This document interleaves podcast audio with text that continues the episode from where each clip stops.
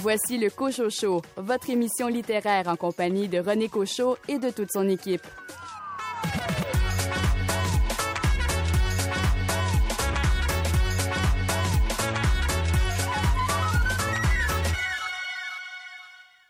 Ici René Cochot. Au nom de toute l'équipe, je vous souhaite la bienvenue à ce nouveau chapitre de votre rendez-vous littéraire.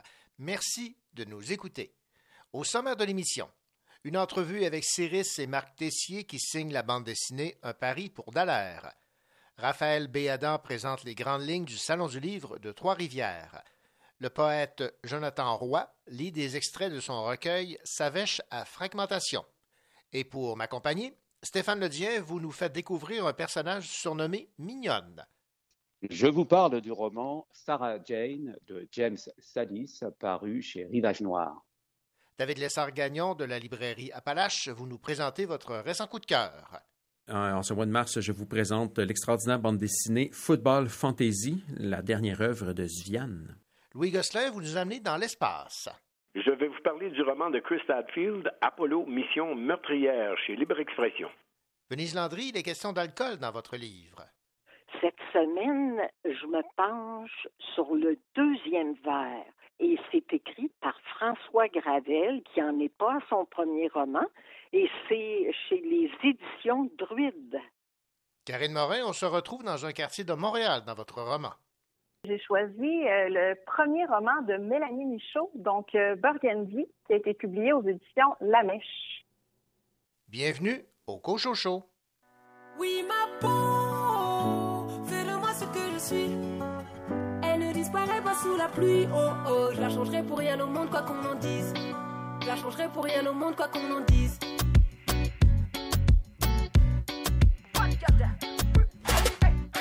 Depuis toujours, j'ai été fier de ma peau.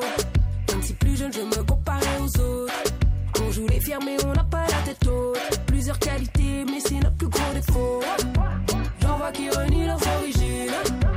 Font les balles copies des origines.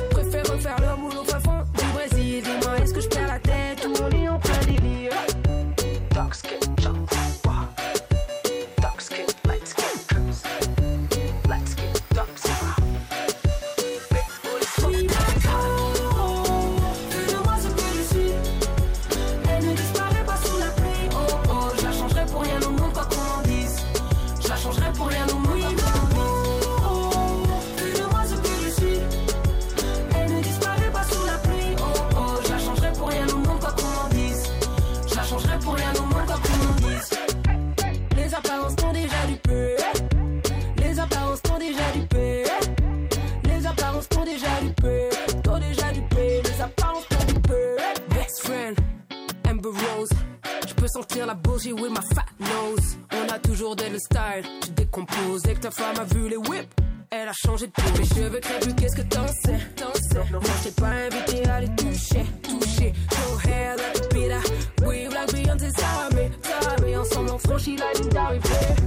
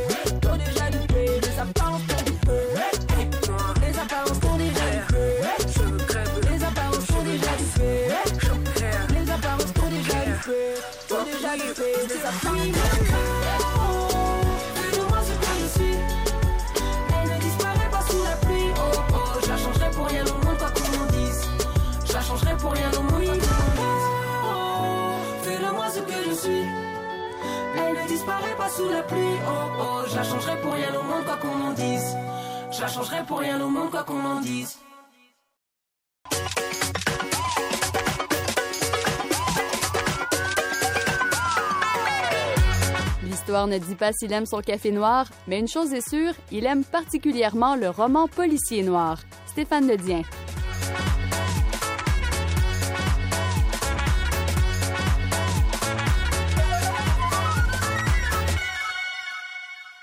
Bonjour Stéphane. Bonjour René, comment ça va? Ben, ça va très bien. Euh, Stéphane, euh, vous allez nous euh, présenter cette semaine un, auteur que je ne connais pas, mais qui euh, évidemment euh, gagne à être connu puisqu'il est tombé entre vos mains et que vous avez choisi de nous en parler. Il s'appelle James Salis et euh, vous vous êtes arrêté sur le roman qui a pour titre Sarah Jane. Oui, Sarah Jane, c'est le tout dernier de James Salis. Il est paru l'année dernière ou à l'automne dernier en, français. James Salis, oui, vous, il gagne à être connu. Et vous faites bien de, de le dire. Euh, en fait, il est assez connu des aficionados du, du roman noir. Euh, D'abord, je vais vous dire, vous avez peut-être vu le film Drive.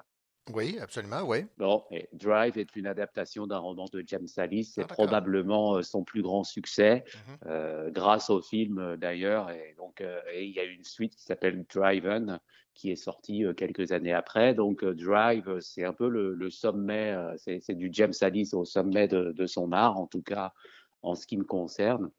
Et James Salis, moi, je l'avais connu dans les années 90, euh, avec notamment euh, sa série euh, de, détective Lew Griffin. Il y avait un roman qui s'appelait Le Frelon Noir, et Lew Griffin est un détective privé noir. Donc, c'est comme ça que j'ai découvert les romans de James Salis. Et en fait, je vais faire une espèce de, parenthèse. Je suis arrivé à lire du, James Salis par l'intermédiaire d'un auteur français qui s'appelle Jean-Bernard Pouy. Pouy, qui est un, auteur, un, un vieux de la vieille, comme on dit, qui publie euh, à la série noire euh, un certain nombre de romans dans la série noire, mais aussi ailleurs.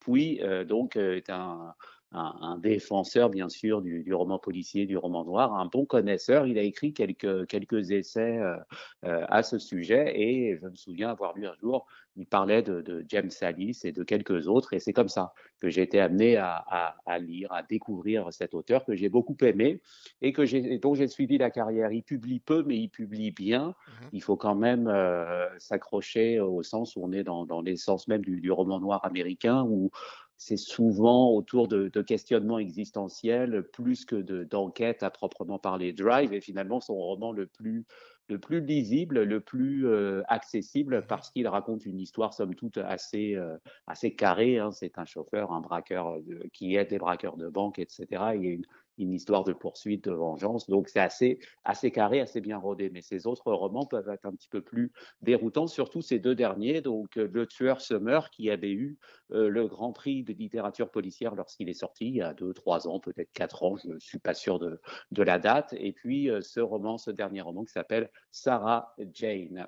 Alors de quoi nous parle Sarah Jane?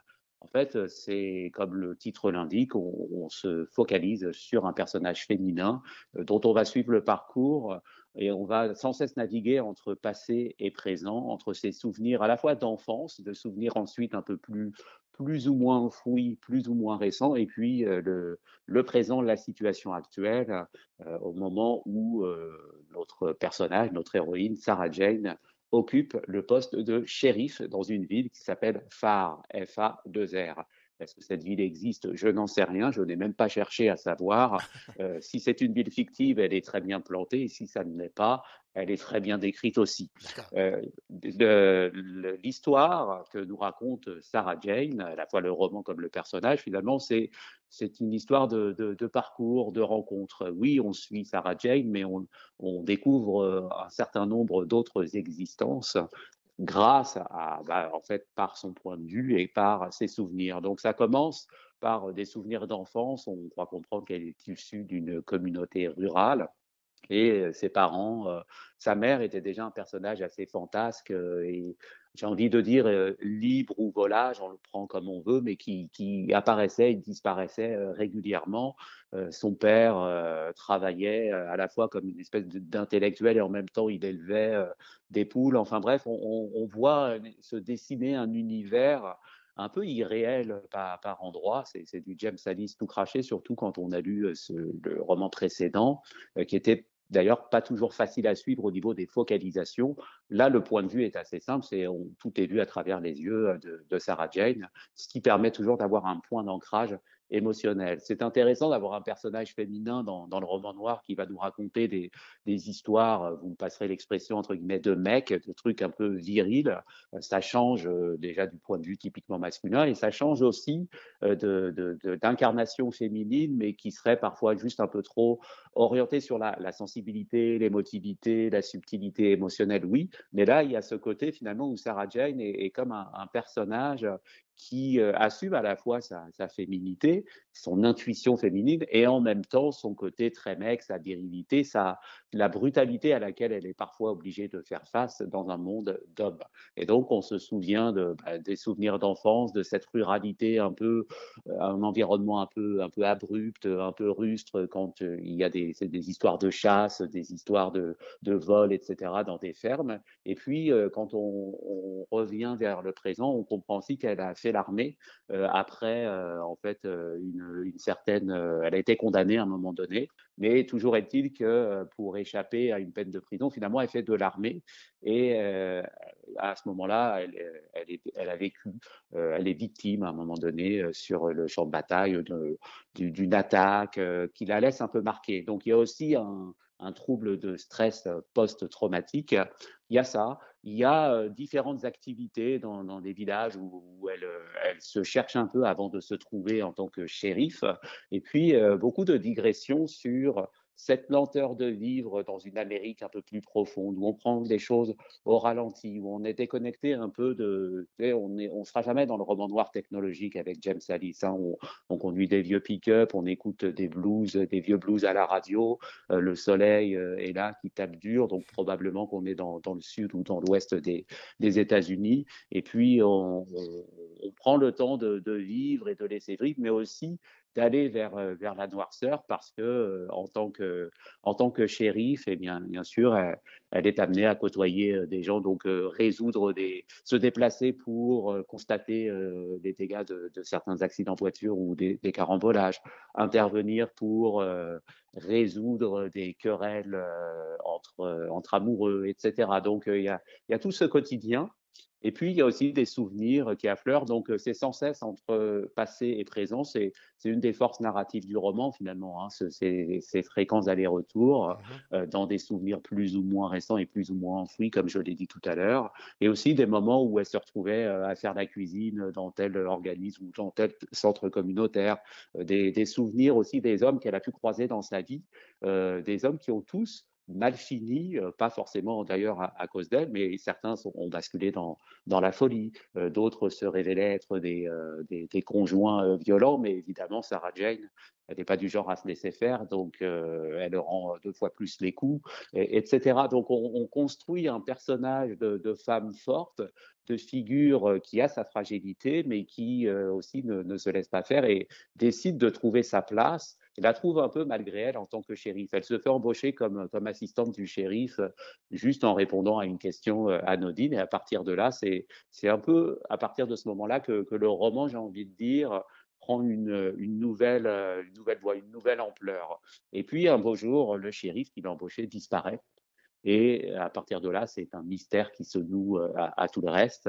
Et elle va quand même plus ou moins essayer de, mener l'enquête ou de comprendre euh, le, pourquoi ou le comment de, cette disparition, tout en continuant à euh, vivre sa vie, donc avec lenteur, à intervenir sur le terrain, à avoir des, dialogues euh, plus ou moins philosophiques sur la vie, la mort, qu'est-ce qu'on attend, de, pourquoi on, est ici sur Terre et qu'est-ce que et à quoi rime tout ça. Donc, un roman noir existentiel sous forme de road trip où on parcourt euh, une Amérique euh, toujours euh, profonde qui semble un peu hors du temps.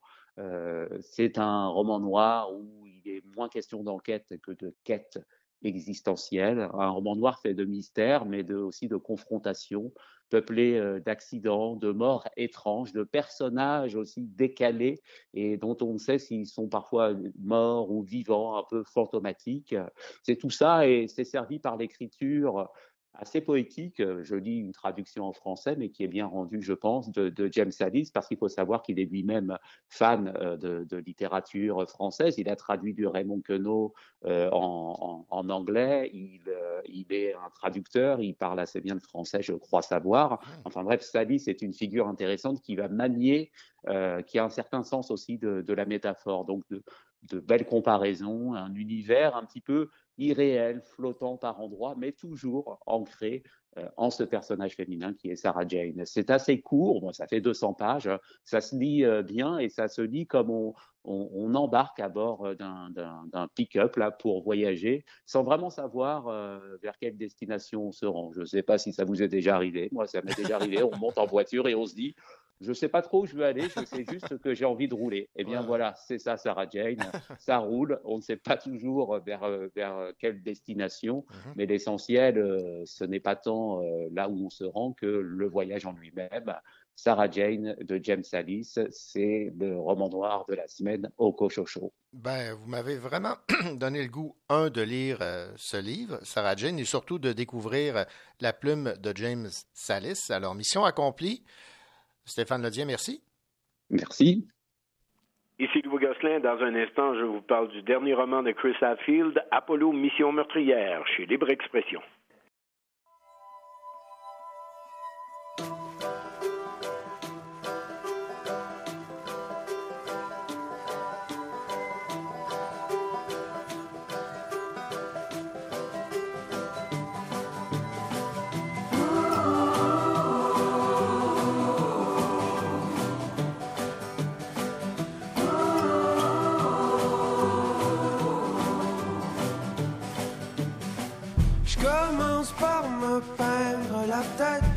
comme un tourne-disque.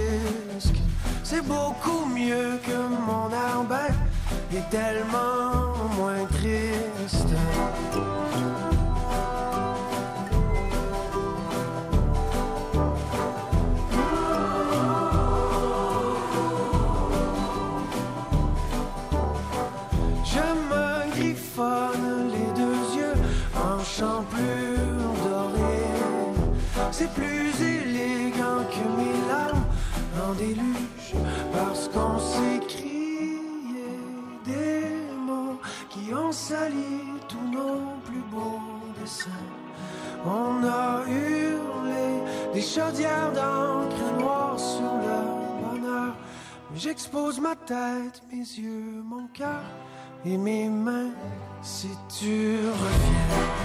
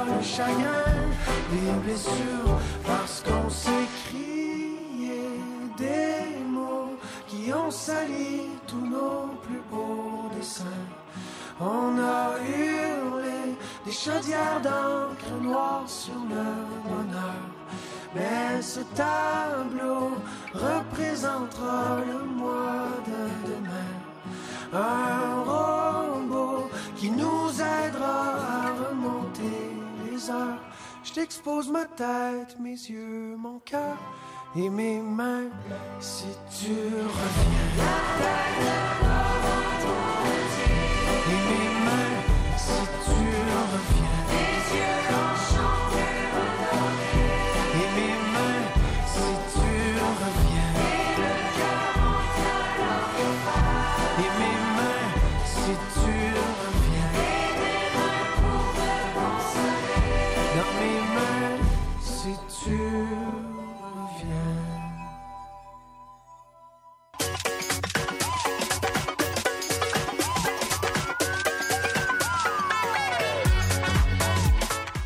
pas peur de prendre quelques livres pour les lire, évidemment. Louis Gosselin.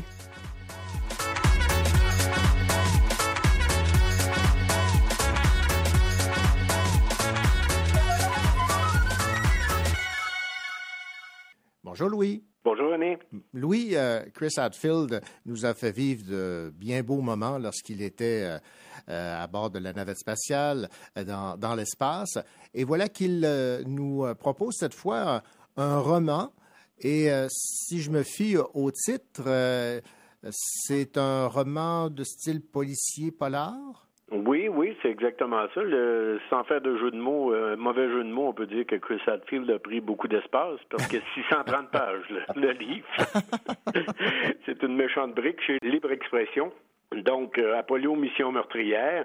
Hatfield, on le connaît, c'est un astronaute canadien euh, très, très, très connu. Il été commandant de la Station spatiale internationale. Écoutez, 25 missions spatiales. Il été directeur des opérations de la NASA en Russie.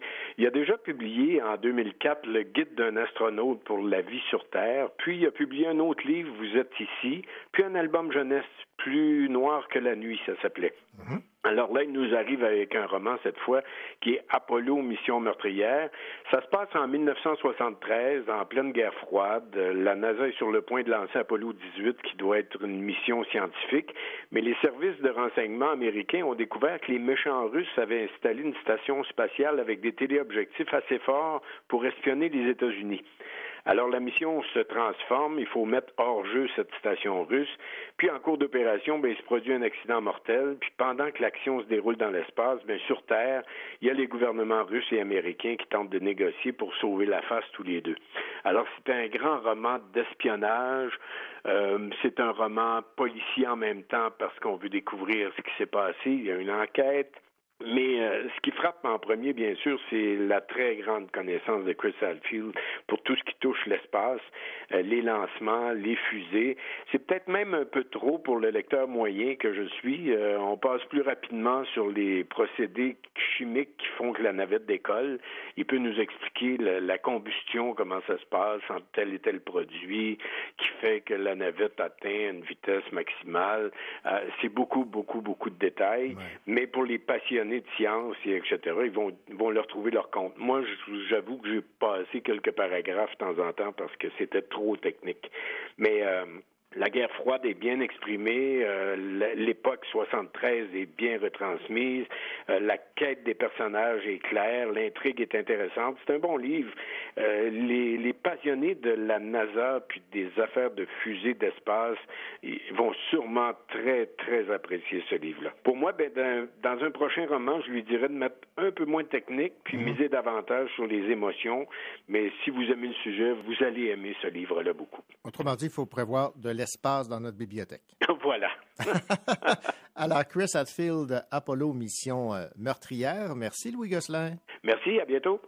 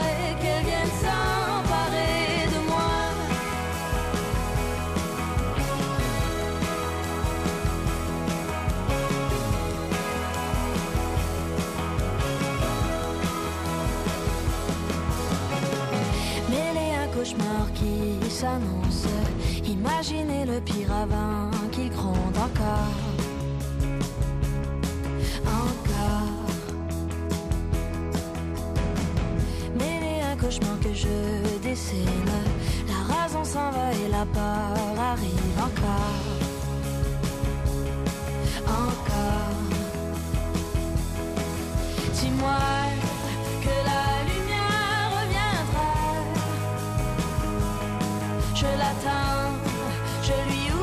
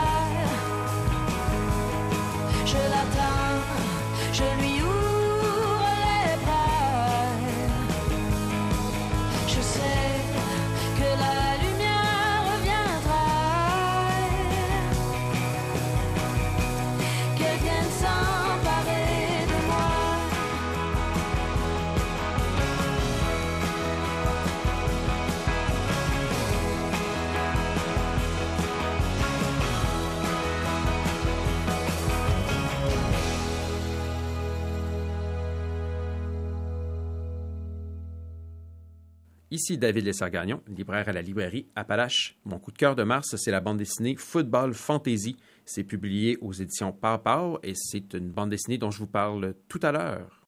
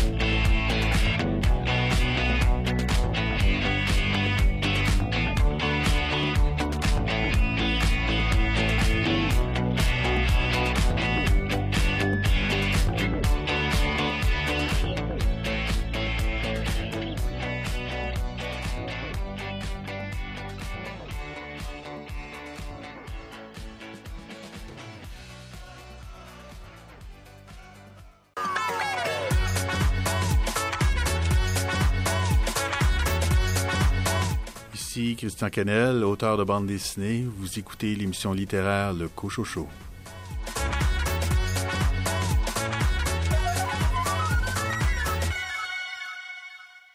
On dit que le temps guérit toutes les blessures et celles que j'ai subies sont dignes d'une brûlure au dernier degré. Je sais, je rigole, mais j'ai saigné. Des plans comme les tiens, tu sais ce qu'on dit, on récolte ce que l'on. Et on m'a dit que tu te demandais comment je me sens et puis comment je vais. Ne m'appelle pas, ne m'écris pas. Tu sais très bien que je vis mieux sans toi. Et au passage, j'efface ton nom de nos souvenirs pas, tes les moi, n'y pense même pas. Seul dans la nuit, je ne réponds plus. Nous deux s'évacuent, tu resteras dans l'oubli. Ne m'appelle pas. Un mais ça je le savais. On m'a averti, j'ai foncé quand même, j'aurais dû renoncer. J'ai vu l'état de ton catémie dormir par terre, un matelas pour les vraiment. J'ai continué. Mais j'ai tout compris. Le jour où t'as voulu te faire mes amis. Ne m'appelle bien que je vis mieux sans toi. Et au passage, j'efface ton nom de nos souvenirs car tu as de trop. Et ne m'appelle pas, bloque-t-il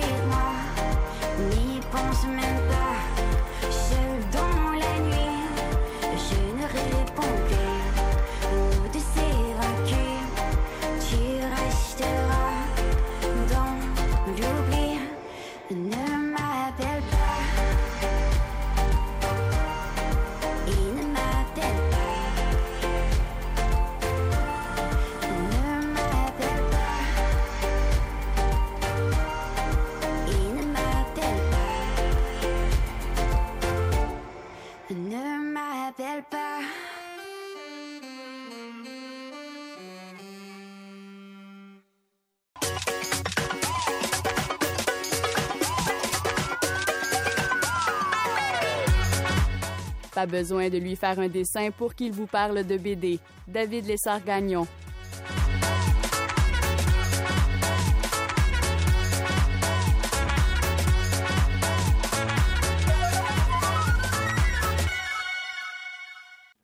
Bonjour David. Salut René. David, votre coup de cœur ce mois-ci, une bande dessinée signée Ziviane aux éditions Pau Pau et ça a pour titre Football Fantasy. Et euh, je sais que bien d'autres libraires et amateurs de bande dessinée ont euh, fait de ce livre un coup de cœur. Parce que je sais que lorsque vous avez un coup de coup de cœur, là, Ouais. c'est fort, c'est Ben oui, c'est le, le cœur qui l'emporte. J'oserais dire d'entrée de jeu que c'est une œuvre euh, majeure dans le portrait de la bande dessinée euh, québécoise contemporaine, mettons, pour euh, le dire de cette manière-là. C'est foisonnant, c'est près de, aux alentours de 600 Ouais, pages. c'est une brique, ça. Donc, c'est ça, grande œuvre de Sviane qui nous gâte avec un récit euh, dans lequel elle nous fournit des trucs qu'elle nous a déjà fournis à quelque part. À savoir le ton Sviane, je l'ai retrouvé, un humour, une sensibilité aussi, une créativité par rapport à la, à la bande dessinée elle-même. Puis il y a d'autres choses aussi qu'on n'avait pas beaucoup vues euh, de Sviane jusqu'à date qui se trouvent là-dedans. Il y a du politique, il y a du social, alors qu'elle nous avait plus habitués à du intime dans une certaine mesure, ou en Mhm. tout cas circonscrit dans une sphère euh, très personnelle ou familiale peut-être. Mais puis là, on, on déborde beaucoup là, dans une tension politique euh, à fleur de peau. hein. Il y a une révolte, une tension sociale très vive puis exacerbée. Présentement, on est en train de vivre le dixième anniversaire du printemps, euh, du printemps érable 2012. hein. donc, Ouais. il y a ce souvenir-là qui est vif. Puis dans les dernières semaines aussi, là, euh, on en a connu des tensions sociales. Puis c'est intéressant, je trouve, comment Sviane vient remettre ça sur... euh, sur le tapis à travers euh, une œuvre quand même distante. Là. Ça parle d'une province qui n'existe pas, dans- dans- qui parle un langage euh, qui n'existe pas. Donc, il y a assez de distance, je pense, pour parler euh, librement de ces enjeux-là, tu sais, puis de- de- d'en parler sans, sans prendre parti, on va Ouais. dire, de sa part.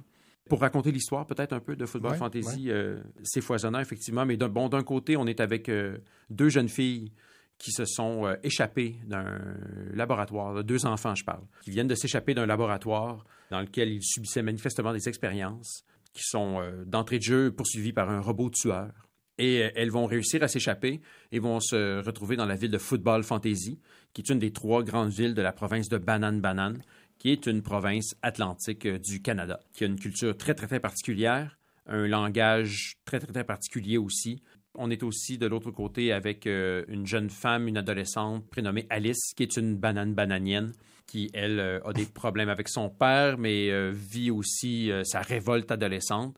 Et euh, il y a, donc, comme je le disais, il y a beaucoup de tensions politiques. Hein. Le banane-banane, il y a du monde qui veut faire l'indépendance de banane-banane. Le reste du Canada dit ben, allez-vous arrêter de nous, de nous tanner, maudit banane-bananien, avec vos revendications? Ça ouais, fait penser ouais. à quel- quelque chose. hein. Ouais. Et donc, il y, a des, il y a des manifestations dans les rues, là, euh, littéralement. Donc, il y a aussi la, la révolte de cette jeune femme-là. Il y a l'histoire de la grand-mère qui recueille les deux jeunes filles.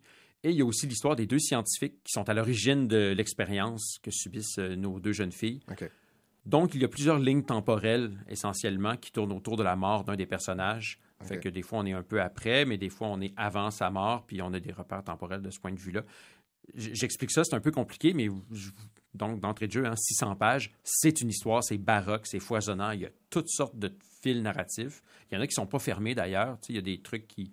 Il y a des pistes narratives qui sont semées, puis bon, qui sont pas nécessairement complétées non plus. Euh, Mais c'est ça, un foisonnement, c'est ça aussi quelque chose tu sais, de baroque qui, qui- qui explose dans toutes sortes de sens. D'un point de vue graphique, d'ailleurs, c'est euh, c'est foisonnant aussi. Les couleurs sont extrêmement variées. Je me suis laissé dire que ça avait été pas facile euh, à imprimer nécessairement. D'ailleurs, euh, d'ailleurs, en entrée de jeu, dans les remerciements, Viviane remercie même son, son imprimeur, imprimeur Marquis, là, qui est un imprimeur Oui, reconnu oui, oui, quand même au Québec, mais qui a qui a accepté de jouer le jeu parce qu'effectivement, ça a l'air. euh, c'est complexe. euh, Il y a beaucoup de détails, beaucoup de couleurs différentes d'une page à l'autre. Il y a des cahiers avec des, Il y a du papier qui est noir, il y a du papier qui est blanc, il y a quelques photos. Donc, euh, ouais, d'un point de vue euh, technique, ça n'a pas dû être évident, effectivement, euh, à faire. Et donc, cette explosion baroque-là est aussi dans un côté graphique. Il y a des fois des très petites cases, mais il y en a des, il y en a des, des- des- des grandes avec tellement de mouvements. Moi, j'ai été impressionné vraiment par le mouvement qu'il y a dans certaines cases, qui dans un seul dessin, puis là, pas en jouant avec des temps narratifs, mais vraiment comme dans un seul dessin, on est capable de voir une sérialité, un- plusieurs moments de ce mouvement-là. On les voit très bien. J'ai trouvé ça puissant. Wow. Des détails, mais c'est dans ces détails-là qu'on, Ouais. qu'on- tu sais, que, que ça devient un coup de cœur, justement. Mhm. hein. L'autre aspect, peut-être, qui est euh, très original puis qui fait triper ma fille, là, euh, 100 là, ma, fille de 6 ans, quand elle est tombée là-dessus, là, elle a lu les cases où ça parle en banane-banane. Là, elle était comme, qu'est-ce qui se passe, papa? Je comprends pas. euh. Parce que le banane-bananien, c'est donc les mêmes mots que le français, Ouais. strictement les mêmes mots, mais ils sont juste mis dans un ordre. Je vais vous en lire, là, je vais en trouver. Là. Il y a Alice qui dit Il boire ménisque. Plonge ménisque. OK, go. Ou cette autre case Panico, petite route, île ramée, longeux, shitheads. Cloche! ah, ah, ah. Fait que vous voyez, tu sais, c'est. Ouais, ouais. c'est- D'accord. Mais ça lâche pas, ça. Puis Mhm. c'est pas juste à quelques moments. Ça traverse la bande dessinée.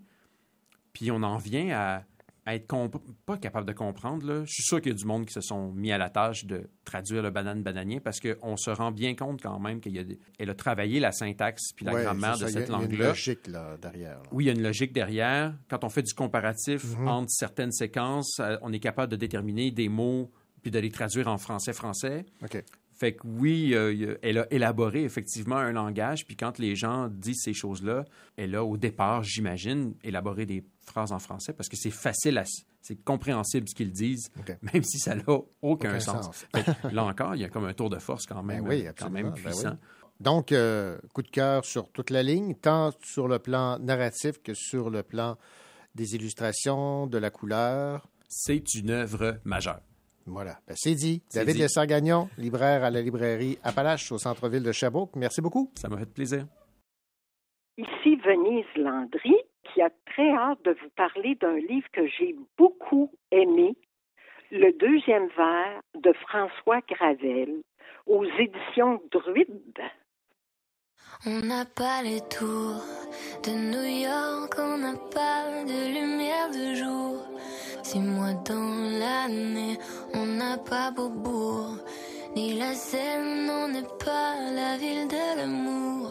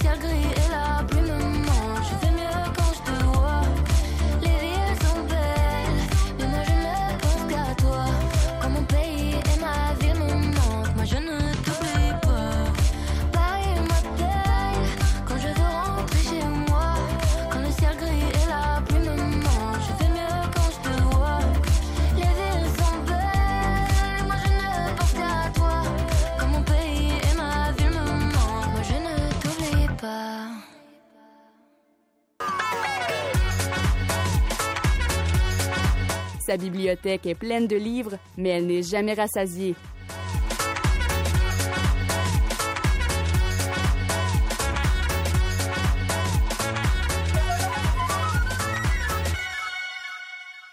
Bonjour Venise. Bonjour, René. Venise, euh, le deuxième vers. Ah, ce qu'il peut être tentant, ce deuxième vers. Mais dans le cas de ce livre de François Gravel, c'est le deuxième vers de trop. Je ne me trompe pas? Tout à fait ça, mais moi, j'avais pensé la même chose que toi, René. On est probablement plus que deux à avoir pensé ça, mais euh, l'auteur nous déjoue. Et l'auteur, c'est François Gravel. C'est aux éditions euh, Druide. Et ce que vous me disiez, euh, Venise, c'est que c'est un sujet qui vous touche et vous avez aimé, évidemment, cette proposition de François Gravel. Oui, et tout de suite, euh, je trouve que la couverture, j'ai vraiment des félicitations et euh, je n'ai qu'un de- des éloges pour la couverture parce qu'elle nous situe parfaitement. On voit un homme assis, un peu écrasé sur sa chaise. On le voit de dos ce qui n'est pas courant. hein. Disons que habituellement, hein, les couvertures, on se montre euh, de face et puis euh, c'est- déjà audacieux, mais ça dit beaucoup. Ça révèle la manière qu'on peut boire, pas juste le deuxième verre, le troisième, le quatrième, peut-être aussi le douzième verre. Après en avoir bu beaucoup, on peut peut-être aussi euh, s'écraser un peu là, sur une chaise de taverne, par Ouais, exemple. ouais. Le, le choix de la Oui. photo est important. là. Oui, parce que François Gravel connaît son sujet. Sur le coup, j'ai pensé, ah, c'est un auteur que je connais euh, depuis longue date parce que il faut le dire et le souligner, il est l'auteur d'une centaine de titres. Il a déjà abordé euh, l'alcoolisme dans un de ses livres, mais il avait camouflé que c'était de sa famille à lui dont il parlait. Et moi, j'ai même cru, bon, ben peut-être que François Gravel va nous parler d'une mauvaise passe de sa vie où euh, il a, euh, pour oublier des soucis, un peu trop fréquenté la bouteille. Mais c'est pas du tout ça. C'est plutôt qu'il en a été une victime. Dans le sens que son père était alcoolique, un vrai de vrai, c'est-à-dire de, de ceux qui pas du tout le réalisent, là. C'est-à-dire qui nie complètement, même avec euh, estropié d'une jambe, après ça une autre jambe, des doigts, euh, euh, il en perdait des morceaux parce que c'est sûr qu'on a toutes sortes de, de problèmes quand on boit euh, euh, trop d'alcool, c'est-à-dire genre euh, tu commences la soirée avec six bouteilles de bière, puis tu finis avec du fort, là, euh, puis que c'est, c'est ton quotidien, mais c'est sûr que ça peut ravager l'intérieur. Il s'attarde pas sur les maladies de son père, ni de ses de ses oncles, parce que les frères de son père sont à peu près tous alcooliques. Il y a des, ses cousins qui le sont, assez qu'il s'est demandé si c'était pas héréditaire. On va pas avoir de réponse dans ce petit bouquin-là, mais on va, si jamais on a connu une famille ou nous-mêmes euh, connaître euh, euh, ces déboires-là d'un- d'un homme qui nie qui est alcoolique, puis que tu dois vivre avec lui, parce que c'est souvent des personnes fort attachantes quand ils ne sont pas alcoolisés, puis même, je dirais qu'alcoolisés, euh, ils la supportent tellement bien que ce sont des gens charmants, mais pas fiables. Ça, c'est sûr qu'ils sont pas fiables. Puis euh, euh, François Gravel euh, semble avoir beaucoup souffert que son père n'ait pas pu jouer son rôle de père adéquatement.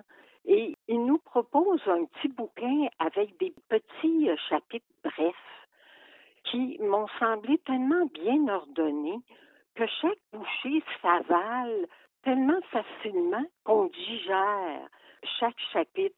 C'est pas un livre qu'on vient, oh mon Dieu, j'en ai trop, je suis plus capable.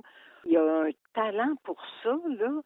Il, le fait euh, comme que moi, je- je- j'en trouvais ça léger, malgré le, le thème qui était tellement lourd. J'ai lu ça avec légèreté. Et je dirais même que ceux qui n'ont jamais lu François Gravel, ça vaut la peine d'aller le voir et le visiter pour la légèreté. C'est quelqu'un qui sait aborder n'importe quel sujet lourd, mais d'une manière légère. Et il le fait encore une fois. Puis on est touché parce que ça le touche. Et euh, moi, ça m'a même réveillé certaines choses que peut-être j'avais pas, parce que j'ai eu un père alcoolique. Euh, je l'ai pas connu directement, mais je l'ai connu indirectement par tout ce que ma mère m'en a dit et qui serait décédé d'un accident d'auto à 3 heures du matin. Il était probablement très alcoolisé. C'est que dans ce temps-là, on vérifiait pas ça, mais c'est tout probable qu'il l'était. Alors, il en est mort de, cette dépendance-là. Alors, j'ai entendu parler de l'alcoolisme toute mon enfance, toute mon adolescence. Alors, François Gravel me parlait d'un sujet connu et ça m'a touché beaucoup. Tout en n'était pas écroulé de douleur, ça m'a plutôt aidé à voir ça avec un pas de recul. C'est ce que ça m'a permis. Ah oui, justement, avec ce qu'on se disait au départ, le deuxième vers, c'est le préféré de François Gravel. Le premier, ça vaut même pas la peine d'en prendre juste un. C'est le deuxième qui est bon, d'après lui. Mais le troisième est de trop pour lui. Et je l'ai cru. Ben voilà. le deuxième vers de François Gravel aux éditions euh, Druide. Merci beaucoup, Venise. Oui, ça me fait plaisir.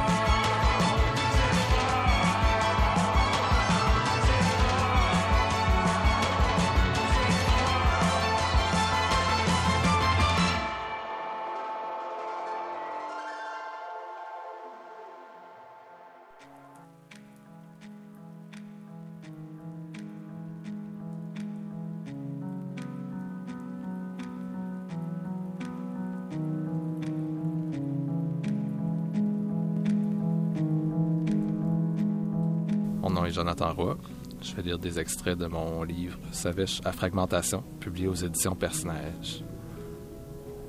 Sur un nowhere alentour de Victoria. Je sais pas c'est quoi l'affaire avec le Nord puis les disques de char, avec le Nord puis les tunes de dérive, avec le Nord puis les tracks de pick-up qui vont ben ben loin jusqu'à être pas loin d'être ben. Je sais pas c'est quoi, mais Victoria c'est ça. Une vide baissée qui laisse passer un coup de fier, puis un speaker qui gringe parce que les tunes d'amour qui se sauvent sonnent plus vrai quand tu laisses le vent brailler sur ton épaule, parce que les tunes d'amour qui chauffent traversent plus creux quand les speakers se défoncent avec toi. Je sais pas c'est quoi l'affaire. Probablement qu'on est habitué à chercher des éclats d'espoir entre la once puis le vieux chemin, entre le quai puis la shop, entre les départs qui finissent plus puis les retours qui arrivent pas assez vite.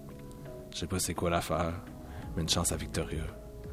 Victoria, capitaine au compas, Victoria country pas barré, Victoria qui n'a vu d'autres, qui sait d'instinct dans quel trail virer, puis comment se virer à la langue pour te renvoyer à bonne place, à la bonne cuisine, au bon croche, au bon chevaux.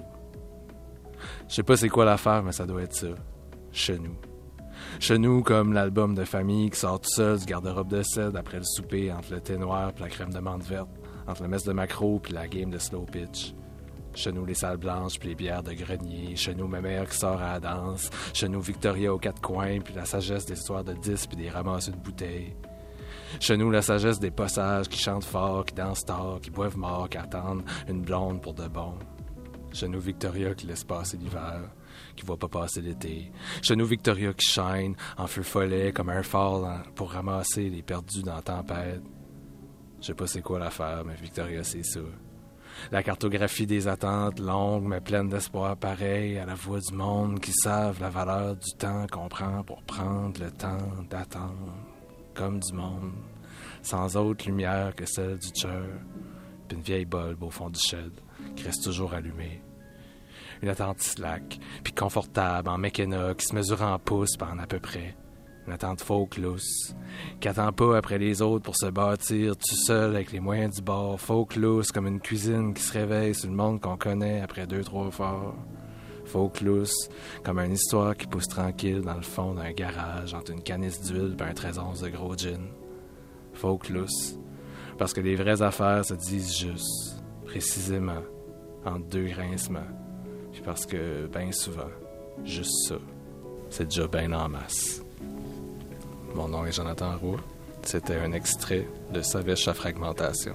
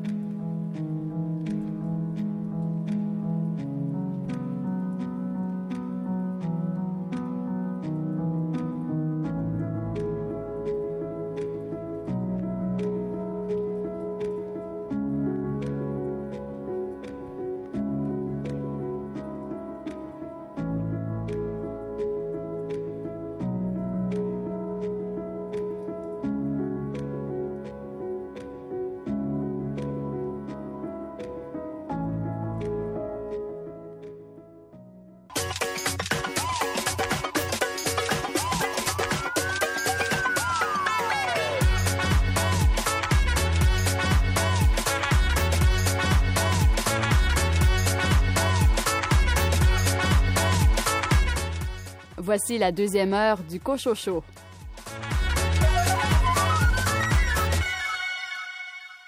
Au sommaire de cette deuxième partie d'émission, Une entrevue avec Cyrus et Marc Tessier qui signent la bande dessinée Un pari pour Dallaire, publiée chez La Pastèque.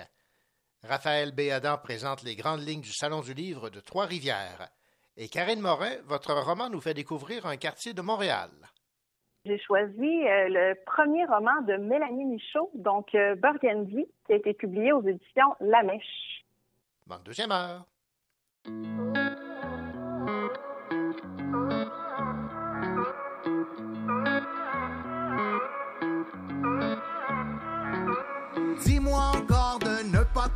Parce que l'amour c'est pas comme l'oseille. Je répondrai texto, un signe de dollar, un avion et un soleil. Toi, t'inspires au voyage, mets ton meilleur maillot dans tes bagages. Accorde-moi ce dembo sur le rivage en écoutant chanter les coquillages.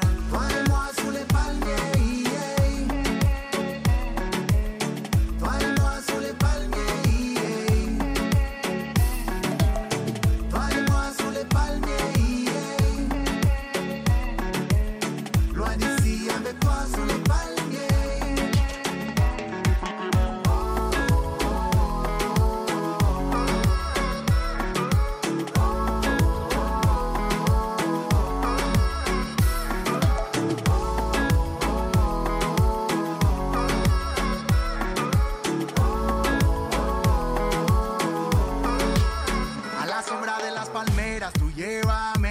Cariño a tu lado ahí estaré. Tú eres un bombón choco chocolate, la vida es amarga, endulzale. Y cuando yo te miro veo algo que me late, bailas conmigo como llama con cohete. Está buena la noche y no quiero que se acabe, no quiero que se acabe. Sous les palmiers, yeah. Toi et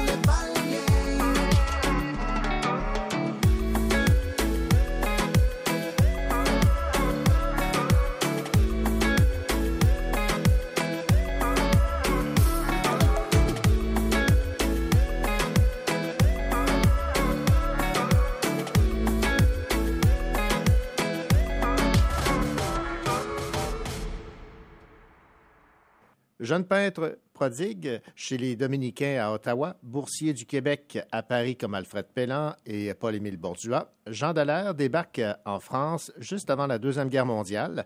Arrêté par la Gestapo, il se retrouve prisonnier, enfermé dans un camp pendant quatre ans.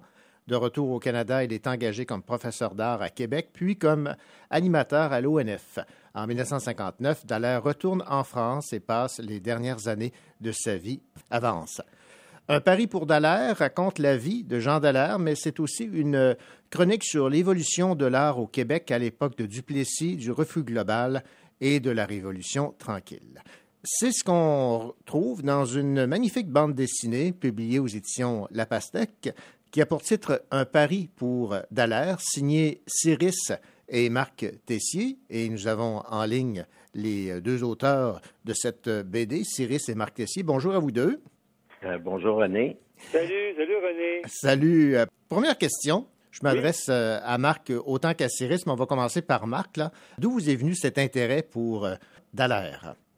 Si les gens lisent l'introduction au livre, ils, ils vont voir que j'ai marqué que c'est un petit peu la, la, première fois que moi et Cyrus, on s'est rencontrés. Euh, moi, je, je, voulais parler à Cyrus parce que je faisais un projet qui s'appelait Tac, qui était comme un, un, roman graphique, mais chaque chapitre était dessiné par un autre dessinateur. Là c'est un petit peu la même approche que j'ai faite pour René Lévesque. Mm-hmm. Fait que j'ai rencontré Cyrus au Cheval Blanc, puis j'avais demandé de m'apporter des dessins, des croquis, quelque chose pour que je puisse euh, euh, faire une immersion dans son art, dans son style.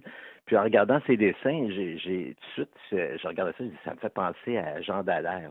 Puis moi, à cette époque-là, bon, ben, euh, j'étais, j'étais, je me suis marié jeune. mon épouse était une artiste en art, en, en peint, en peinture, tout ça. Fait que elle, elle m'avait introduit au, magnifique monde des arts. Fait que moi, j'avais un gros coup de cœur pour les surréalistes. Puis à partir des surréalistes, ben j'ai dit qu'est-ce qu'il y avait d'équivalent, de fantastique au, Québec à cette. Fait que c'est là que j'ai fait, euh, j'ai découvert euh, Pellan, Dallaire qui est venu un petit peu longtemps après, puis euh, des gens comme euh, La Palme aussi, que je mhm. trouvais que même s'il est connu comme caricaturiste, son, son, style de toile puis de peinture, ça c'était proche de Dallaire puis de Pellan. Fait que c'était mes gros coups de cœur euh, québécois. Fait que je connaissais bien euh, Dallaire, puis là, en regardant, c'est ça, Cyrus me dit Ah ben tiens, attends une minute, là. Fait qu'il a fouillé dans ses cahiers de croquis, puis il m'a montré des dessins qu'il avait fait basés sur des toiles de Dallaire, puis il m'a dit que lui aussi, c'était ça avait eu un impact sur lui. Fait que c'est comme ça que moi puis lui, on, avait une passion pour Dallaire. On a découvert ça en se rencontrant, puis à partir de là, on a travaillé ensemble, on est devenus des amis. Puis plus tard, ben, il y a eu un projet de biographie de Dallaire, puis je pense que là, à partir de ce moment-là, Cyrus pourrait te raconter, mais il faudrait que tu y remettes en contexte. mais lui, il peut, il peut parler aussi. Il y a eu des projets. Il y a Christian Kennel qui a dessiné Mégantic, euh, mm-hmm. qui, qui avait fait des demandes de subventions pour faire deux projets sur Dallaire. Puis il voulait faire quelque chose sur lui, mais ça n'avait pas marché. Mais ça a comme mis une graine dans nos têtes à tous les deux. Puis à partir de ce moment-là, ben, on a décidé de le faire ensemble. Là je pense que Cyrus peut te donner sa version. Oui, ben c'est ça. Donc, Cyrus, vous, euh, d'embarquer dans cette aventure, de vous lancer dans ce, portrait là, de, de, Dallas, ça allait de soi pour vous? Ben oui, ben c'est ça. Moi, j'étais en train de faire Vogue la valise, puis Marc, il m'appelle, puis il me lance cette idée-là. Faire un livre par rapport avec Dallas, un hommage à Dallas. Ah oui, c'est une bonne idée, ça. Oui, super toi, tu pourrais écrire l'histoire, il me dit à moi, toi, tu pourrais faire la bande dessinée sur sa vie. Ah ouais, oui, là, je, me suis excité. Il y a d'autres, il y a d'autres projets qui, qui seraient faits aussi à côté pour faire des, des portraits, des, des, des, euh, des interprétations personnelles sur les œuvres de Dallaire. Moi, je suis resté avec cette idée-là dans la tête pendant que j'étais en train de faire Vogue la valise volume 1, qui était le pas l'intégrale. Mm-hmm. Je me suis dit, ah, il faut pas écrire cette histoire-là tout seul je peux pas le faire, ça va être trop long. Je vais demander à Marc. Puis en 2014, je dis Hey Marc, euh, ça te tente-tu de. Puis il a tout de suite il a dit oui, il n'y a pas aucune hésitation. Puis Marc est parti comme une Super a tombé là-dedans dans tous les livres. J'en le remercie encore une fois parce que je trouve que je m'attendais pas, tu sais. Euh, on est toujours un peu surpris, tu sais, du résultat puis de, du fait que, que les choses euh, se cannent à un moment donné, là, tu sais. Se, sort, puis on, accouche de quelque chose. Je suis bien content. De, ça serait très, très content.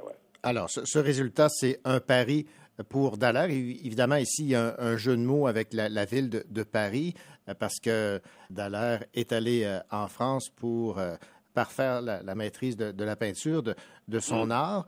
J'aimerais qu'on commence par ses débuts, parce que ce qui m'a frappé, c'est que, bon, on reconnaissait le talent, de Dallaire. C'est les Dominicains qui l'ont euh, qui l'ont reconnu, qui l'ont identifié, qui l'ont encouragé, mais en même temps, il était étouffé par la, religion. C'était euh, une drôle de, relation dans le sens où euh, il doit aux Dominicains la reconnaissance de son talent, mais en même temps, on, le limitait dans ses élans. Faut, faut dire aussi que les, Dominicains, ils étaient très ouverts. Hein moi, moi, je suis allé euh, sur place, là, puis je pense qu'ils ont le refus global dans leurs euh, archives. Il y avait beaucoup de, de, de, livres sur la peinture. Puis le père Lévesque qui a pris, euh, qui a pris Dallaire son aile, c'est un des fondateurs de l'Université Laval. Mm-hmm. Fait que je pense qu'il y, y avait une ouverture, mais comme il dit, je pense que tu fais référence à la scène où il peint un Christ, là. C'est sûr que c'est un petit peu, je pense qu'il était jeune, il était début vingtaine, fait qu'il y avait quand même, à cet âge-là, on veut changer le monde on veut faire des, on veut faire du- quelque chose de nouveau, de différent.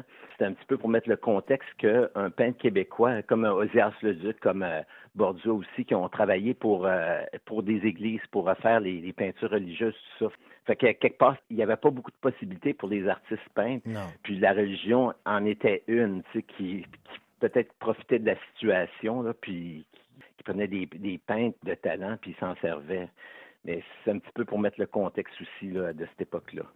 Cyrus, euh, dès le départ, on a vu le, le talent de ce jeune peintre. Euh, quelle était sa principale force d'Alaire? Ah, euh, c'est un peintre extrêmement talentueux. Il était capable de faire du réalisme proche du portrait que de sortir du cadre là, dans, dans tous ses sens. Là. Moi, moi, j'ai connu Dallaire à cause de Marc-Aurèle Fortin. Puis j'avais été visiter Marc-Aurèle Fortin à son musée, j'ai vu ses peintures. Puis il y avait toujours un invité qui était là, un peintre invité ou une peintre. Puis cette fois-là, c'était Dallaire. Puis quand j'ai fini la- la- la- l'expo, je suis tombé sur la, le début de l'expo, c'était la folle ceux qui savent c'est qui la folle vont avoir une, une très bonne idée de ce que je pense. C'est que c'est un peintre qui est très bon dans la composition, dans la- l'approche de ses couleurs, de ses sujets aussi. Il est capable de venir nous chercher là, rapidement. Moi, quand je suis tombé en amour avec la folle, j'ai fait que je me suis reconnu tout de suite. Ah, j'étais- dans une période, euh, en 86, dans une période, je me cherchais un peu. J'avais découvert l'Association des illustrateurs et des illustratrices du Québec. Je tombe sur lui, je fais comme un plus un, deux. Là, j'ai dit, ouais, j'ai dit, écoute, c'est pas comme ça que je vais dessiner, mais c'est comme ça que je vais avoir une approche, là, tu sais. Alors, il, euh, il y a eu beaucoup d'influence aussi, hein. Il a, il a été influencé par toutes les formes d'art. On dit que c'est un cubiste, c'est pas un cubiste. c'est quelqu'un qui s'est intéressé au cubisme, il n'a pas resté là-dessus euh, toute sa vie, là. Premièrement, on est dans les années 40, là, puis cubiste est loin, on est peut-être 20 ans en arrière avec ça. Puis, euh, ben c'est ça, c'est, son approche, sa couleur, sa façon de, de, de composer, qu'il y a une force que je pense que les gens euh, ont pas vu, tu sais, en tout cas. Je trouve ça plate qui est passé sous le radar. C'est pour ça qu'on fait un livre sur Ben voilà, c'est ça. Parce que c'est pour euh, le remettre sur la à la surface, puis leur dire, écoutez, ce gars-là avait un talent fou. Ça va, on espère que ça va titiller les gens, puis ça va les remettre euh, sur un autre, euh, un autre axe, parce qu'ils dessinent pas comme les autres. tu sais.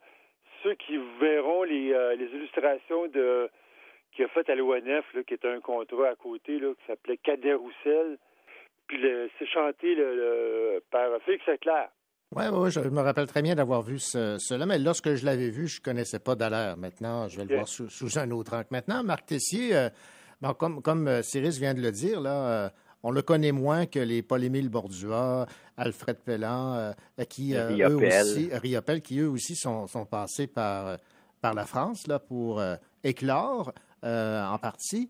Est-ce que c'est euh, son caractère, cet enfermement dans un camp pendant quatre ans, qu'est-ce qui explique que l'art de Dallaire a moins percé, a moins été connu que les Pellan, euh, Bordua et autres? OK, mais, mais OK, il faut dire que, bon, tu as vu la rétrospective euh, en l'an 2000 là, sur euh, Dallaire. Fait que quand même, il faut que ça soit quand même un peintre reconnu pour sa- son travail, puis sa- la valeur artistique de son travail pour avoir un, un tel honneur. Fait que c'est puis c'est pas tout le monde. Il y a beaucoup de peintres qui se, se retrouvent pas nécessairement dans la même situation. Fait que je pense que au niveau, on pourrait dire académique, tout ça, les les gens connaissent sur le ma- marché de l'art, euh, ça se vend très bien. On pourrait parler plus du public en général qui le connaît pas. Puis ça que je disais, tu sais, on, on se rappelle tout le monde, euh, si on parle d'un peintre, le premier qui vient à l'esprit des gens, c'est Riopelle. Puis peut-être parce que c'est un bad boy, euh, il a fait de l'argent, tu sais, il, il, s'achetait plein de voitures, tu sais, il buvait, tu sais, il y avait comme, il- tu sais, on parlait de lui sous d'autres aspects qui étaient peut-être pas nécessairement des bons aspects, mais Dallaire, euh, il était plus concentré, je pense, sur son travail.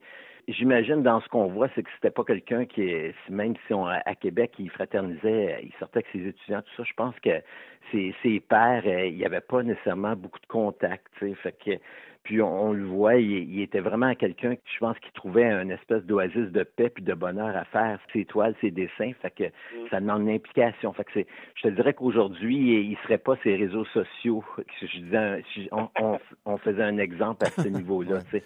Tu sais, c'est pas quelqu'un qui cherchait à tout prix à, être connu, à se mettre de l'avant. tu sais. Ouais, Puis peut-être aussi, c'est quelqu'un d'introspectif, comme tu dis. Pour moi, je- des fois, j'ai essayé, d'imaginer comment il a fait pour passer à travers quatre ans enfermé dans un camp. Ouais.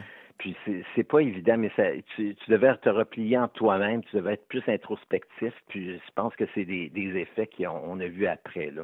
Mais comme je dis, ce qui était intéressant pour nous autres, c'est justement le fait que les gens le connaissent pas. Pour nous, c'est un plaisir de juste de parler. Mais aussi, euh, René Viau a écrit une biographie, le critique d'art. Il a écrit euh, probablement la seule biographie sur un artiste, un peintre. Puis c'est sur Dallaire. Fait que Dallaire, il y a quand même des choses intéressantes que il y a eu droit à des honneurs que d'autres n'ont pas encore eu. Tu sais, comme Pellan, j'ai jamais vu de biographie qui raconte en détail toute sa vie, comme ses dix ans en France, tout ça. On connaît presque rien de tout ça. Fait que ça serait, c'est ça. Fait qu'il il était quand même privilégié d'un certain point, mais c'est ça. On, on peut pas tout avoir dans la vie, puis c'est pour ça qu'il est un petit peu à côté euh, au- de la plaque au niveau du, de la reconnaissance du public. Là, mais justement, on trouve ça intéressant qu'une bande dessinée puisse apparaître puis apporter un peu plus de détails pour faire découvrir un Dallaire, mais dans le contexte, parce que je pense que c'est intéressant. Dallaire, et, comme Pellan, ben c'était différent. Puis au Québec, avec le refus global, Bordua, puis tout ça, ça, a pris beaucoup, beaucoup de place. Puis, euh, euh, ben, avec raison, mais il y avait d'autres artistes qui avaient une autre route parallèle aux automatistes. Puis c'est ça qu'on trouvait intéressant de parler de ces artistes-là à travers Dallaire. Bon, Cyrus, évidemment, le, le défi euh, était de, de rendre hommage euh, par le, le dessin, par le choix des Ouais. couleurs à l'œuvre de Dallaire. Ça a été un défi pour vous? Le défi, c'était de ne pas faire pareil comme mon livre avant, Oui. soit Vogue la valise. Puis je voulais vraiment plonger dans le monde du, euh, ben, de la peinture, surtout de l'illustration. Moi, je considère Dallaire comme un des premiers illustrateurs. Alors moi, je me remets là-dedans, je me mets dans, cet esprit-là. Quand je me mets dans un projet, euh, je m'enveloppe là, dessus, là, tu sais. J'y mets le manteau, là.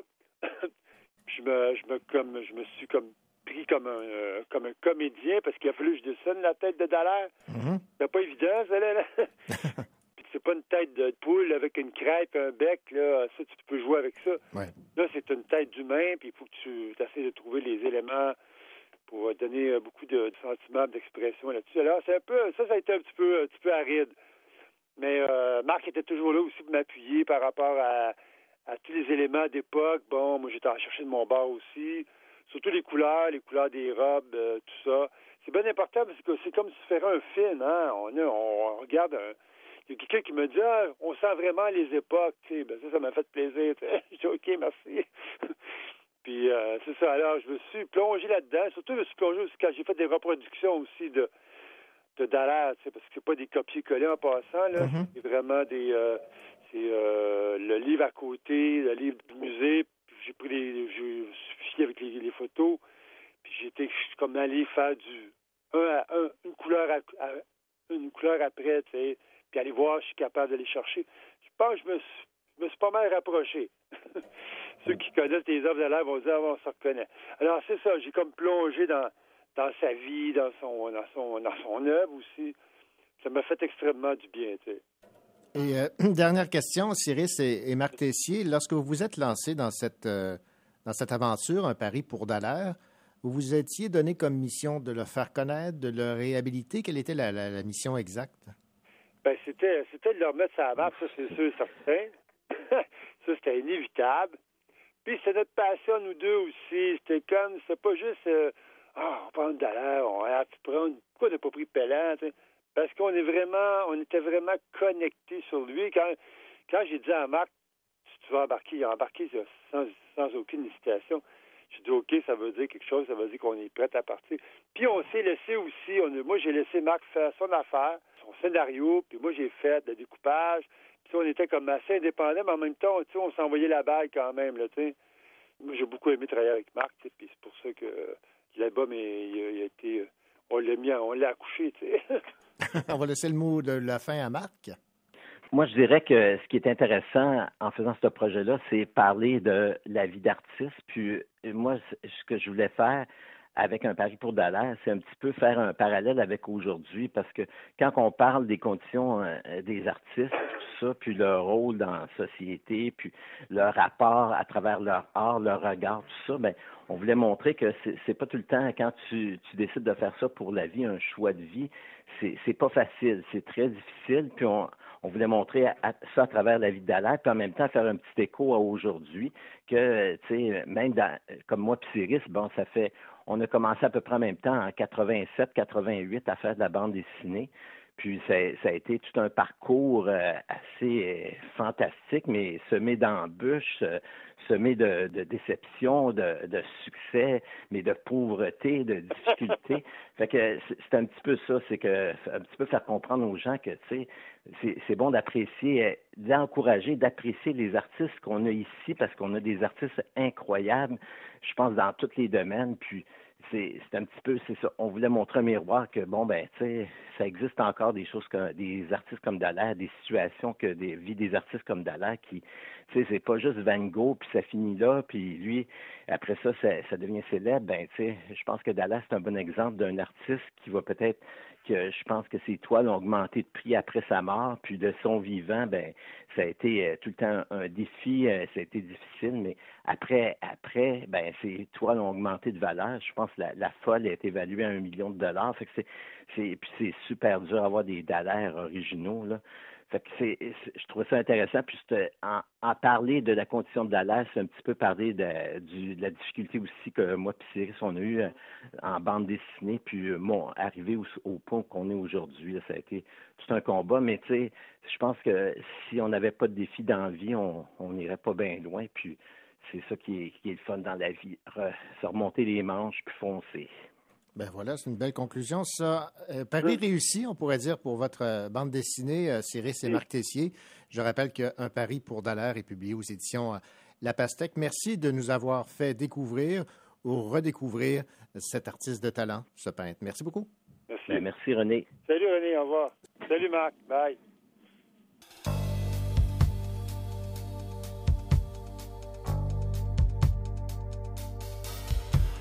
Marche moi, j'ai tant de choses à te dire. Je sais, il fait bien froid, mais tu as ton cachemire.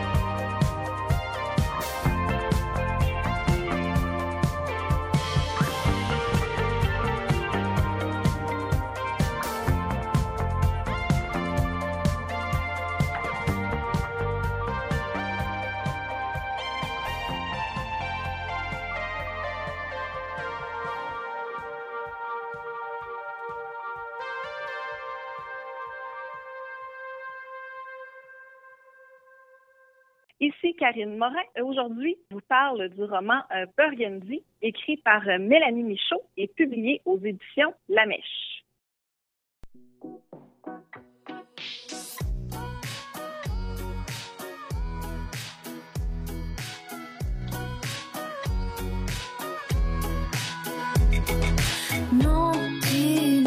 Plus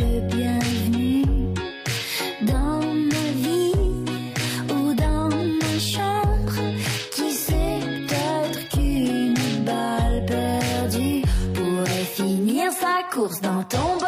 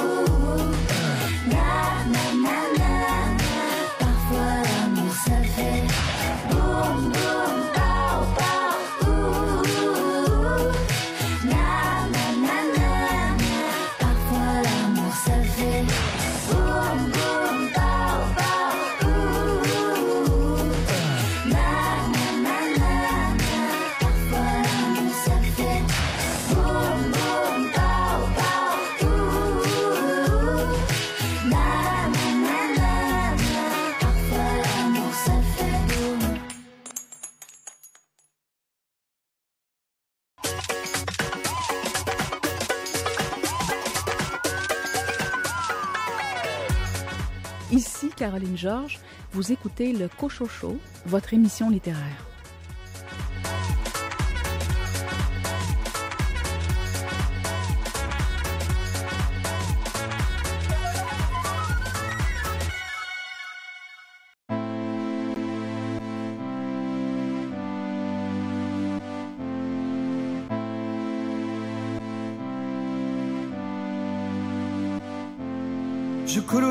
Sein pas à pas, je domine le reste. Tout ça m'appartient en deux deux et en un seul geste. Tu seras le mien, tu verras, je serai ta secte. Je t'érigerai exactement tout comme je le souhaite. souhaite. Je marquerai ton goût de mes visques suçons. Pour pas que tu cours vers d'autres vices cochons. Je t'assurerai ta moue et un à un de tes cheveux longs. De mon drapeau rouge et de mes imposants jurons. Tu ne seras que fier quand alors tu joueras les mers. Lorsque je t'offrirai soudain tout un tas de joyeux gamins. Tu n'auras qu'à faire à l'heure et surtout bien te taire. Tu auras alors à terme une grande envolée de bons points. La cité des mâles veille sur le quartier des lunes. Elles veulent y faire leur place et doivent y bouffer du bitume. De peine, de veine, tenace, elles brillent d'audace. S'enflamme, un flemme qui brûle si belle. Bien plus qu'au soleil, la cité des mâles veille sur le quartier des lunes. Elles veulent y faire leur place et doivent y laisser quelques plumes. De peine, de veine, tenace, elles brillent d'audace. S'enflamme, un flemme qui brûle si belle. Bien plus qu'au soleil.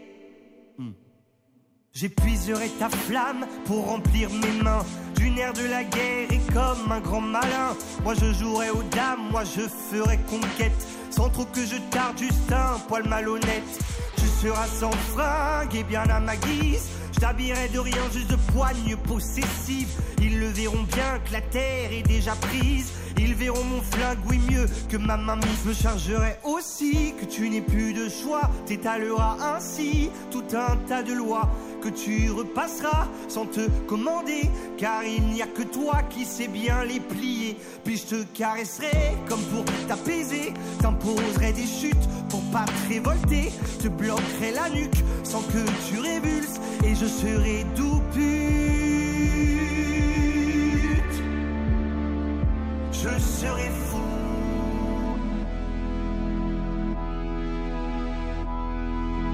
La cité des mâles veille sur le quartier des lunes. Elles veulent y faire leur place et doivent y bouffer du bitume. De peine, de veine tenace, elles brillent d'audace, s'enflamme, un flemme qui brûle si belle, bien plus qu'au soleil. La cité des mâles veille sur le quartier des lunes. Elles veulent y faire leur place et doivent y laisser quelques plumes. De peine, de veine tenace, elles brillent d'audace, s'enflamme, un flemme qui brûle si belle, bien plus qu'au soleil. Quoi n'as-tu plus besoin de mon torse? Quoi n'as-tu plus besoin de moi lorsque dans la rue tu seras seul sans escorte? Dis-moi comment vas-tu faire sans écorce? Quoi n'as-tu plus besoin de conseils? Quoi n'as-tu plus besoin de mes règles? Entends mes forts, je t'aime et te surveille. Tu verras comme dehors c'est sans soleil la cité des mâles veille sur le quartier des lunes. Elles veulent y faire leur place et doivent y bouffer du bitume. De peine, de veine tenace, elles brillent d'audace, s'enflamme, un flemme qui brûle si belle, bien plus qu'au soleil. La cité des mâles veille sur le quartier des lunes. Elles veulent y faire leur place et doivent y laisser quelques plumes. De peine, de veine tenace, elles brillent d'audace, s'enflamme, un flemme qui brûle si belle, bien plus qu'au soleil.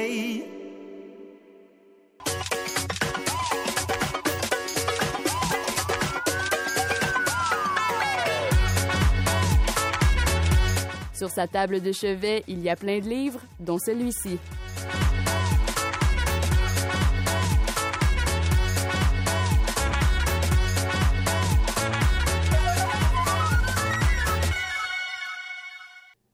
Bonjour Karine. Bonjour René. Euh, Karine, s'il y a quelque chose d'agréable lorsqu'on se plonge dans une lecture, c'est de découvrir une nouvelle plume. Et c'est le cas euh, dans votre proposition euh, de cette semaine, Burgundy, de Mélanie Michaud, publiée aux éditions La Mèche. Oui, euh, ici, euh, Mélanie Michaud signe son premier roman et c'est vraiment un, un très bon premier roman. Et euh, je suis bien contente, René, parce que c'est toi qui m'avais suggéré euh, Mhm. ce livre-là et ça m'a permis vraiment de faire une belle découverte. Et euh, là, j'espère que je vais donner le goût à plus de lecteurs de, de découvrir cette autrice-là. Ben alors, cette, cette mission, c'est de convaincre les gens. alors, je vous la laisse. On va essayer. Et on va commencer évidemment avec un, un résumé parce que déjà en partant, le, le titre du roman, là, Burgundy, ça, ça me, moi personnellement, ça me dit rien. Donc euh, oui, puis je vais commencer en, en citant euh, justement le premier paragraphe parce que je trouve que ça donne le ton euh, à l'ouvrage et que ça résume un peu l'essentiel de ce qui va être euh, raconté dans ce livre-là. Donc c'est à la page 9, vraiment la, la première page du livre. Écrire des souhaits au Père Noël, des questions au débrouillard, des graffitis à cacane sur les murs de briques, des productions écrites mensongères. J'écris ici la vie que je veux effacer. C'est un peu ironique, mais l'ironie, c'est ce qu'on invente pour ne pas affronter une situation avec acuité et qu'on utilise avec le sarcasme pour éviter d'admettre nos imperfections et nos erreurs.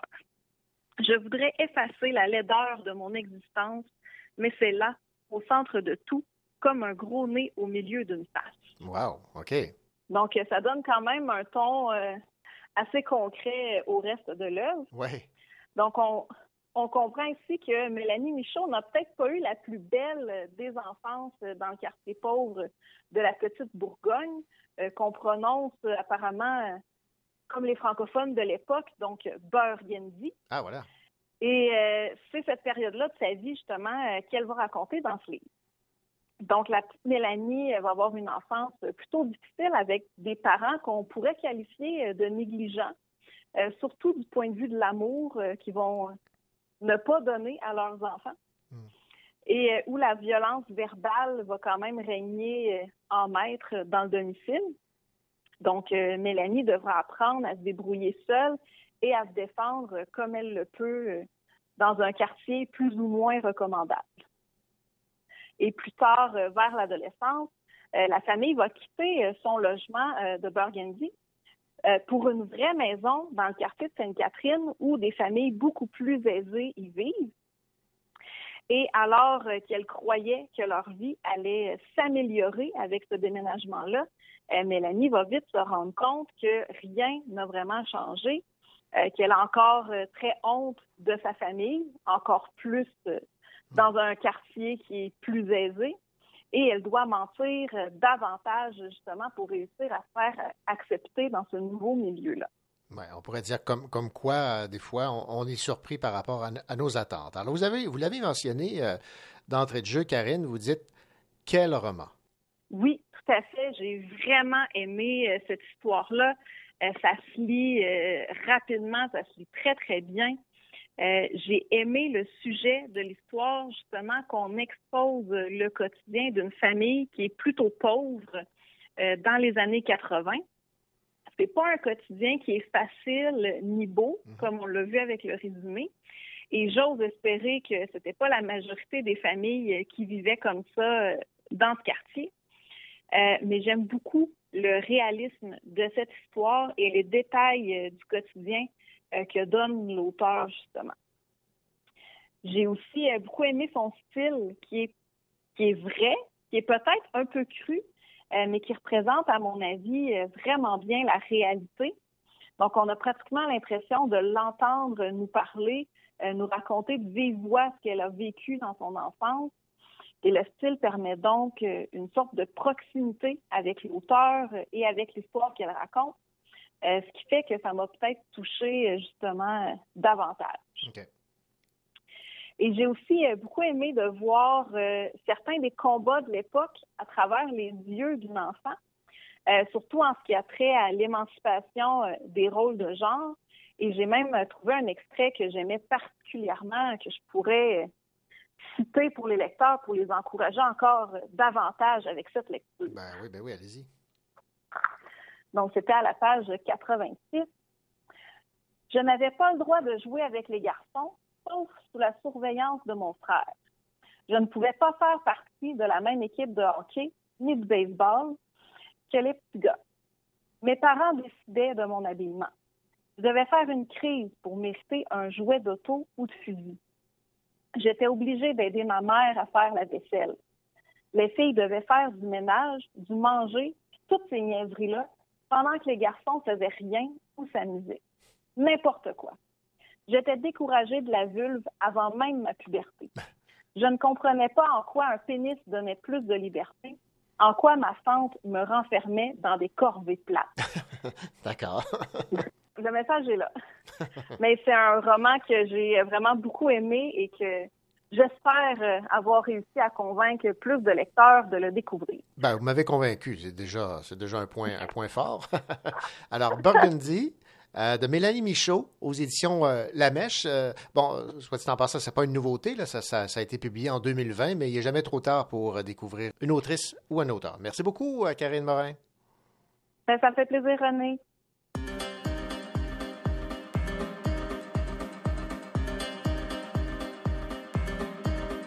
Certaines personnes rêvent d'être au-dessus des autres. Mais au fond, ils se foutent du ciel, c'est pour laisser d'astronautes. S'ils vivent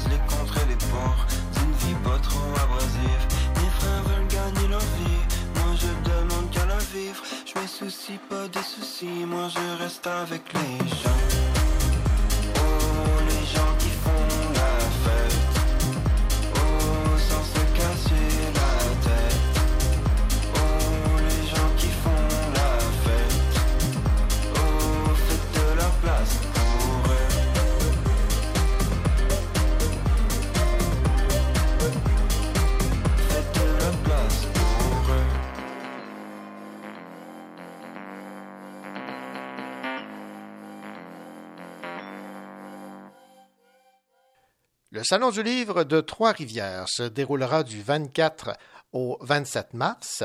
Et qui de mieux placé que Raphaël Béadan, qui euh, évidemment est chroniqueuse au Cochocho, mais qui a également travaillé à l'organisation du Salon du livre de l'Estrie. On a perdu Raphaël, c'est la région de la Mauricie qui est allée la- l'accueillir et euh, qui euh, lui a confié le mandat de travailler au Salon du livre de Trois-Rivières. Bonjour Raphaël. Bonjour René. Alors, Raphaël, vous êtes toujours dans le milieu, euh, dans le milieu du livre, que ce soit en Estrie ou en Mauricie, c'est ce qu'on doit comprendre. Exactement. Je n'allais pas. euh, je- le milieu du livre n'allait pas se débarrasser de moi si facilement. Donc euh, oui, après après avoir été à la programmation et aux communications euh, en Estrie, là, je suis maintenant aux communications euh, à Trois-Rivières. Bon, mais parlons de ce salon du livre de Trois-Rivières. On retrouve la, la fameuse formule habituelle qui fait tant plaisir aux gens qui fréquentent les salons. Oui, tout à fait. Puis c'est c'est un soulagement en fait parce que euh, juste avant les fêtes, euh, bon, beaucoup de gens sont allés au Salon du Livre de Montréal, qui était en quelque sorte euh, la renaissance là, des, des salons sous la forme presque habituelle. Euh, puis tout le monde avait bon espoir là, pour pour la suite et Omicron est arrivé. Donc, euh, ça, ça a un peu bousculé les plans. Là. Tout le monde pensait qu'on allait se retrouver encore euh, avec un confinement durant tout l'hiver. Euh, ça regardait pas très bien, mais finalement, avec les dernières annonces gouvernementales, euh, on, on pense que finalement, euh, pour la pour la fin mars, pour le moment de notre événement, euh, tout ce qui va rester va être le port du masque. Puis c'est à peu près tout. Là. Pour l'instant, en tout cas, c'est ce qui est projeté. Donc, euh, on est vraiment euh, très content de pouvoir travailler à, un- vrai salon. Bon, alors parlez-nous un peu évidemment des, des grandes lignes de ce salon, euh, les, invités d'honneur, les auteurs qui seront en vedette. Oui, ben en fait, c'est ça, la, la, la thématique cette année, euh, c'est en marge parce que, bon, le salon est un petit peu euh, en marge de ce qu'on a l'habitude de faire parce que, bon, à la fois, il y aura euh, quand même le port du masque, on va être en vrai, mais il y aura aussi quand même des animations virtuelles. Donc, on garde un peu de tout. Donc, notre salon va être encore euh, un petit peu une sorte de forme hybride. Euh, puis, on va s'intéresser euh, à ce qui est... à ce qui est dans les marges, mais de façon euh, la marginalité positive, euh, célébrée, euh, qui nous donne de la, de la marge de manœuvre, qui nous permet là, de s'aventurer, euh, dans, de changer les règles du jeu, de s'aventurer dans les voies parallèles. Donc, il y a toutes sortes de, de, de, de possibilités, si on veut, avec cette thématique-là. Euh, notre président d'honneur euh, sera euh, Michel Jean, l'auteur euh, Michel Jean. Ensuite, on aura un écrivain en résidence euh, en la présence de Ghislain Tachereau, euh, qui lui aura à lire un texte inédit à chaque jour du salon. On a aussi un éditeur à l'honneur euh, qui est les éditions Les 400 coups. Et, ensuite, on a six invités d'honneur qui, qui viennent euh, présenter des livres là, de différents genres littéraires. Donc, on aura euh, Émilie Perrault avec ses essais sur la culture. On aura Elkana Talbi, euh, qui fait euh, du slam, euh, de la poésie, qui est aussi comédienne. On aura les romanciers Alain Farah et Monique Prou. Dans la littérature jeunesse, on aura Valérie Fontaine et on aura finalement quelque chose qui est très en marge des lettres, soit les chiffres et les finances, avec euh, le comptable et auteur euh, Pierre-Yves McSween. D'accord. On s'en sort pas. Non. Il faut parler, il faut parler chiffres aussi. ça, ça prend de tout. voilà. Et euh, est-ce que vous vous attendez à ce que les gens euh, soient nombreux? Parce que j'imagine qu'il y a bien des gens qui se sont en- ennuyés là, des, de cet euh, événement littéraire à, à Trois-Rivières. Oui, tout à fait. Surtout que le Salon du livre de Trois-Rivières, euh, ne l'oublions pas, a été annulé en 2020 à à peu près deux semaines de son de son événement. Là. Ça a été quelque chose d'assez désastreux parce que ils ont pas pu. À ce moment-là, l'équipe a pas pu se retourner puis euh, convertir au virtuel. là. je veux dire, on connaissait pas ça encore le virtuel à ce moment-là. là. Tout le monde, euh, le- le- les deux, premières semaines de la pandémie, euh, tout le monde était paralysé, il y avait rien à faire. là. C'était c'était beaucoup trop euh, dernière minute. Donc, non seulement il n'y a pas eu de salon en 2020, et en 2021, c'était une édition qui était entièrement virtuelle. Donc, c'est sûr que ça n'a pas contenté les gens de la même façon, même si on se rappellera que l'hiver passé, il y avait à peu près aucune activité possible. Donc, ça a permis de faire vivre euh, la littérature quand même à cette période-là. Mais là, clairement, euh, oui, il y a beaucoup de gens qui nous disent qu'ils ont hâte, euh, qu'ils sont heureux de, de, de, de nous retrouver. donc, malgré les quelques craintes que certaines personnes pourraient avoir encore là, liées à la pandémie, là, je, je suis assez persuadée que les gens vont être au rendez-vous. Et les éditeurs ont, ont levé la main? Oui, les éditeurs ont répondu présent. On a un petit peu moins de stands qu'à l'habitude pour aérer un peu le tout, Euh, mais vraiment là, ce sera pas, euh, ce sera pas vide là. Il y a beaucoup beaucoup d'éditeurs qui ont qui ont répondu présent, puis euh, on devrait avoir de, la, de la belle variété là pour pour le public. Ben, Raphaël Béadin, on est tellement heureux d'apprendre que le Salon du Livre, ben, en fait, les salons du livre peuvent enfin reprendre. Merci beaucoup, Raphaël. Et puis, bon Merci, salon. René. Merci beaucoup.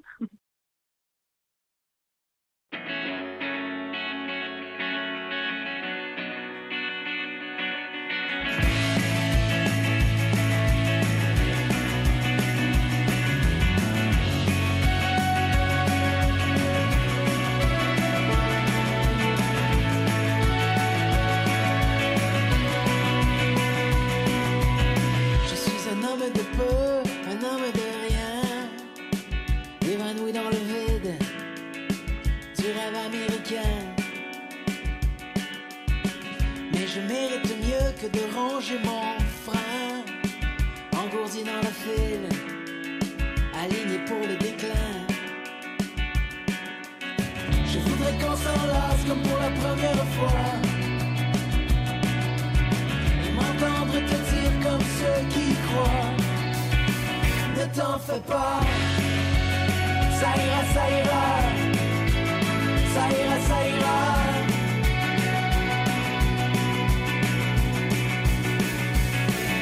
un homme de peu, un homme de rien. Perdu dans une pile Étouffé de chagrin. Je fais ce que je peux pour sortir de mon coin, pour que les mois de la ville me réaniment enfin. Je voudrais qu'on s'embrasse comme pour la première fois, et m'entendre te dire comme qui croient. Ne t'en fais pas, ça ira, ça ira, ça ira, ça ira. Non, non, ne t'en fais pas. Ça ira, ça ira.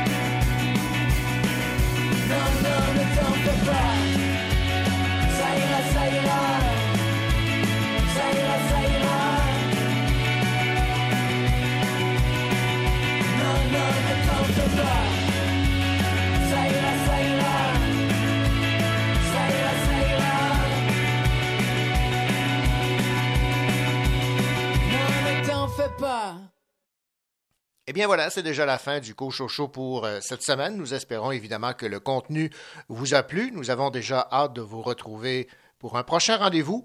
En attendant, une belle semaine et surtout, de belles lectures.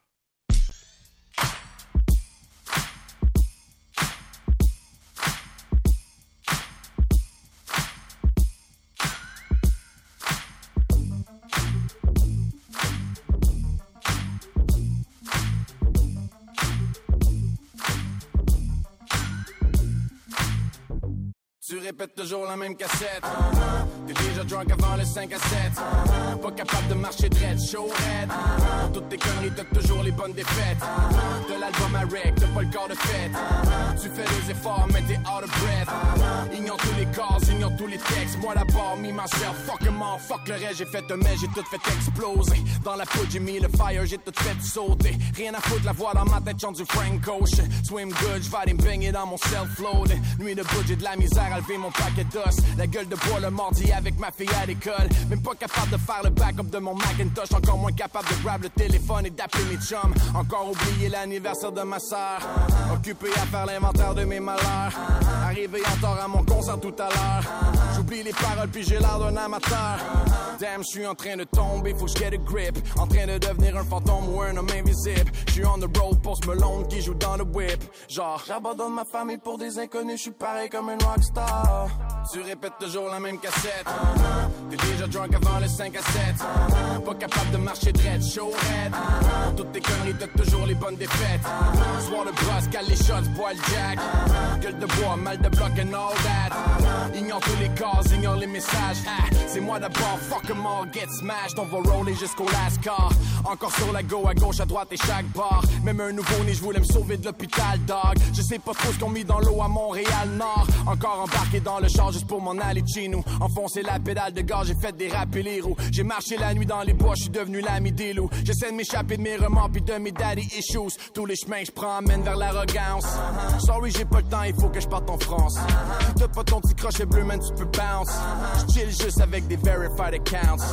Saint-Eustache est dans le noir depuis que le roi est mort. Dans le sol des patriotes, y a un cercueil plaqué or. Pour prendre le trône de Jean-Guy c'est moi l'espoir. Je dois sauver le peuple et passer à l'histoire. Oh fuck it, je vais juste aller boire. Tu répètes toujours la même cassette. T'es déjà drunk avant le 5 à 7. Pas capable de marcher dread, show red. Pour toutes tes conneries, t'as toujours les bonnes défaites. Une bière, deux shots, 3 heures du mat. 4 paquets, 5 à 7 des six pack. Croix de bois, croix de fer, tu peux me croire. Juré craché demain matin, j'arrête de boire.